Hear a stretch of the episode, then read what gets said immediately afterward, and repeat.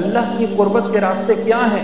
تو فرمانے لگے کبھی اس ماں کو دیکھا ہے جو پہلی مرتبہ اپنے بچے کو زمین پر کھڑا کرنے کی کوشش کرتی ہے؟ آٹھ نو یا دس ماہ کا بچہ ہوتا ہے یا ایک سال کا، جب اس کو پہلی دفعہ کھڑا کرتی ہے تو اپنی دونوں انگلیاں اس کے ہاتھ میں دیتی ہیں، پھر اپنے ہاتھ چھڑوا کے پیچھے ہو جاتی ہے۔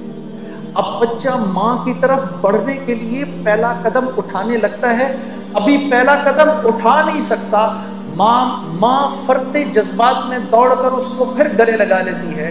جب بندہ اس بات کا عزم کرتا ہے میرے رب تو کتنا میرا کریم رب ہے، اب تک میں نے کتنا تجھ کو ناراض کیا، آج کے بعد یا اللہ میں تیرے حکموں کو نہیں توڑوں گا، میں پوری کوشش کروں گا کہ یا اللہ میں تیرے حکموں کو پورا کروں، کمی بیشی رہ جائے تو معاف کر دینا۔ جب وہ یہ ارادہ کرتا ہے تو اللہ رب العزت دوڑ کے آ کے اپنے اس بندے کو سینے سے لگا لیتے ہیں۔ ارادہ ارادہ ملک کا بادشاہ، ملک کا حکمران ابھی اس بات کا ارادہ کرتا ہے، وہ جھوٹے منہ کہتا ہے، جھوٹے منہ میں اس ملک میں اللہ کے حکموں کو پورا کروں گا، اللہ کی مدد براہ راست اس کے ساتھ ہو جاتی ہے۔ جھوٹا ارادہ، اس کا کوئی ارادہ نہیں ہے۔ جب ہم جب ہم کہتے ہیں نا حسبی اللہ، سوچے سمجھے بغیر ہم کہیں نا حسبی اللہ، بس اللہ میرا میرے لیے کافی ہے، اللہ کافی ہو جاتا ہے۔ حسبی اللہ لا الہ الا هو علیہ توکلت وهو رب العرش العظیم۔ میرے دوستو، یہ وہ دعا ہے جو دن میں اگر کوئی سات مرتبہ شروع میں اور سات مرتبہ شام میں اس دعا کو پڑھ لے پورے دن کے لیے، اور یہ وہ واحد دعا ہے جس کے بارے میں اللہ کے نبی نے فرمایا یہ میرا کوئی امتی اگر دھیان کے بغیر بھی پڑھے گا اللہ سارا دن اس کے ساتھ ہو جائیں گے۔ حسبی اللہ، میرا اللہ میرے ساتھ ہے۔ کبھی اکیلے میں بیٹھنا، اللہ سے اپنے گناہوں کی معافی مانگ کے پھر تھوڑی دیر میں دل کو ایک تسکین ہوگی، دو آنسو نکلیں گے، سمجھ جانا اللہ نے خوش ہو کے معاف کر دیا۔ پھر کہنا آنکھیں بند کر کے حسبی اللہ، پھر مجھے پھر یاد کرنا کہ بھائی نے کہا تھا یہ بات، ساری دنیا کا مزہ ایک طرف، یہ جو دو بول تم بولو گے حسبی اللہ، اللہ ایسا سکون دل میں دیں گے کہ تم کہو گے دنیا کی دولت بھی اس کے آگے ہی چلے۔ حسبی اللہ، تو ہمارا مسئلہ نیکیاں کرنا نہیں ہے، نیکیاں تو ہیں، دیکھو کتنا بڑا مجمع آ گیا جمعہ پڑھنے کے لیے، باہر بھی کتنے بیٹھے ہیں۔ ہمارا مسئلہ نیکیاں کرنا نہیں ہے، ہمارا مسئلہ برائی سے بچنا ہے۔ برائی سے نہیں بچا جاتا۔ برائی سے بچنے کا کیا مطلب ہے؟ کیا گناہ نہیں ہوں گے؟ نہیں، گناہ ہوں گے۔ برائی سے بچ متقی کون ہے؟ وہ جو گناہ نہیں کرتا؟ نہیں، متقی تو وہ ہے جو گناہ کرتا ہے فوراً معافی مانگ لیتا ہے، یہ متقی ہے۔ گناہ کیا، معافی مانگ لو، اللہ مجھے معاف کر دے، معاف ہو گیا۔ پھر گناہ ہوا، یا اللہ مجھے معاف کر دے، پھر معاف ہو گیا، یا اللہ معاف کر دے۔ کرتے کرتے کرتے اللہ رب العزت ایک وقت آتا ہے، اللہ فرماتے ہیں میرے بندے چل دیکھتے ہیں کہ تو معافی مانگ کے تھکتا ہے یا ہم معاف کر کے تھکتے ہیں۔ تو معافی مانگ مانگ کے تھک جائے گا، ہم معاف کر کے نہیں تھکیں گے۔ یہ تو ہم اللہ کو پہچانتے نہیں۔ آپ دیکھو، یہ اسکول میں تو سبھی گئے ہیں، آٹھ بجے کا ٹائم، بھائی آٹھ بجے اسکول میں جانا ہے، آٹھ بجے نہیں پہنچو گے تو کیا ہو جائے گا؟ گیٹ بند ہو جائے گا، اس کے بعد گھسنے دیں گے اندر؟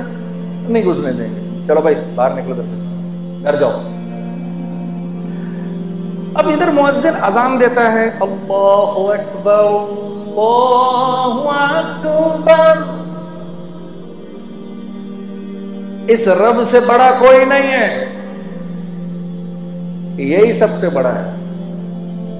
اذان ہوگی، اذان کے بعد اللہ رب العزت کا حکم آنا چاہیے تھا، چلو بھائی بند کرو مسجد کو، بند کرو، اب کوئی مسجد میں نہیں داخل ہوگا۔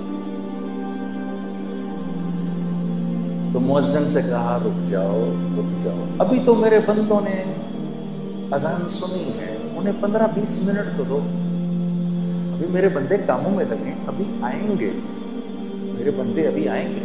مسجدوں کے دروازے کھول دو، کیونکہ مسجد میری رحمت کی جگہ ہے، میرا گھر ہے، ابھی میرے بندے آئیں گے، کوئی بات نہیں اگر تھوڑی دیر ہو گئی تو، ابھی تو یہ آئیں گے۔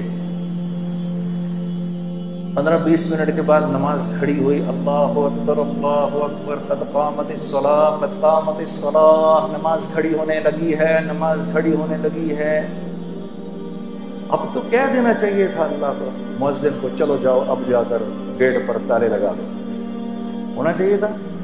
بھائی سمجھ میں آنے والی بات ہے نا، آٹھ بجے اسکول بند ہو گیا، اب نہیں آ سکتا کوئی اندر، تو اللہ کو بھی تو، اللہ تو اسکول سے بڑا ہی ہے، لیکن نہیں تالے نہیں لگانا، کوئی بات نہیں تمہاری نماز کھڑی ہوگی، پیچھے سے میرے بندے آ رہے ہیں، کھول کر رکھو۔ اتنے میں جناب بھائی پہنچے، اللہ اکبر، مولانا نے پڑھنا شروع کیا، الحمدللہ رب العالمین الرحمن الرحیم۔ بھائی پہنچ گئے، یا اللہ میں کیا کروں، چپ کر کے کھڑا ہو جائے اس کے پیچھے، یا اللہ میری تکبیر اولا مل جائے گی، مل گئی۔ رکوع کے اندر جانے لگے، رکوع میں چلے گئے، پیچھے سے دوسرے بھائی دوڑے ہوئے آئے، یا اللہ میں کیا کروں، چپ کر کے کھڑا ہو جا، یا اللہ میری نماز، چپ کر جا، کھڑا ہو جا، نماز مل گئی۔ دو رکعت گزری، تیسرے بھائی آئے، یا اللہ کیا کروں، چپ کر کے کھڑا ہو جا، تیری بھی نماز ہو گئی۔ تیسری چوتھی رکعت کے اندر لوگ بیٹھے ہوئے ہیں، میں دوڑا دوڑا پہنچا، یا اللہ میں کیا کروں، چپ کر کے کھڑا ہو جا، بیٹھ جا، اتحیات پڑھ لے، اور سلام پھیرنے کے بعد جتنی جتنی تمہاری رکعتیں رہ گئی ہیں کھڑی ہو کے پوری کر لو، میں نماز قبول کر لوں۔ اتنے میں یہ ایک بھائی بھاگے ہوئے آئے، جب سلام پھیرا، یا اللہ میری نماز رہ گئی، تو میرے نبی کا ارشاد ہے، کوئی نماز کے ارادے سے مسجد آئے اور اس کی جماعت چھٹ جائے، اللہ اس کو پوری پوری جماعت کا اجر دیتا ہے۔ ایسا اللہ ہے میرا آقا۔ شیطان کو دو دفعہ اپنے آپ کو دھوکہ دینے مت دو، پہلی دفعہ اس نے دھوکہ دیا گناہ کرا کر، اب وہ دوسرا دھوکہ دے گا، توبہ کرنے کا کیا فائدہ ہے، تیری توبہ قبول تھوڑی ہونی ہے۔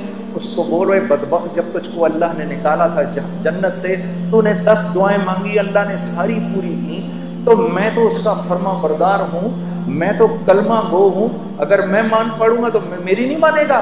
میرے عزیز دوستو، جب آپ اپنے گناہ کی توبہ کرتے ہیں تو آپ کو پتہ ہے کیا ہوتا ہے، جب ہم توبہ کرتے ہیں اللہ اس گناہ کو معاف کر کے نیکی میں بدل کے آخرت کا توشہ بنا دیتا ہے، اور آپ ایسے ہو جاتے ہیں جیسے آپ نے اس گناہ کو کیا ہی نہیں۔ یہ تو ہماری بدقسمتی ہے، ہم اپنے اپنے آپ کو اللہ سے دور کیا ہے۔ یہ وجہ ہے میرے دوستو، جب ہم دعا کرتے ہیں تو دعا نہیں قبول،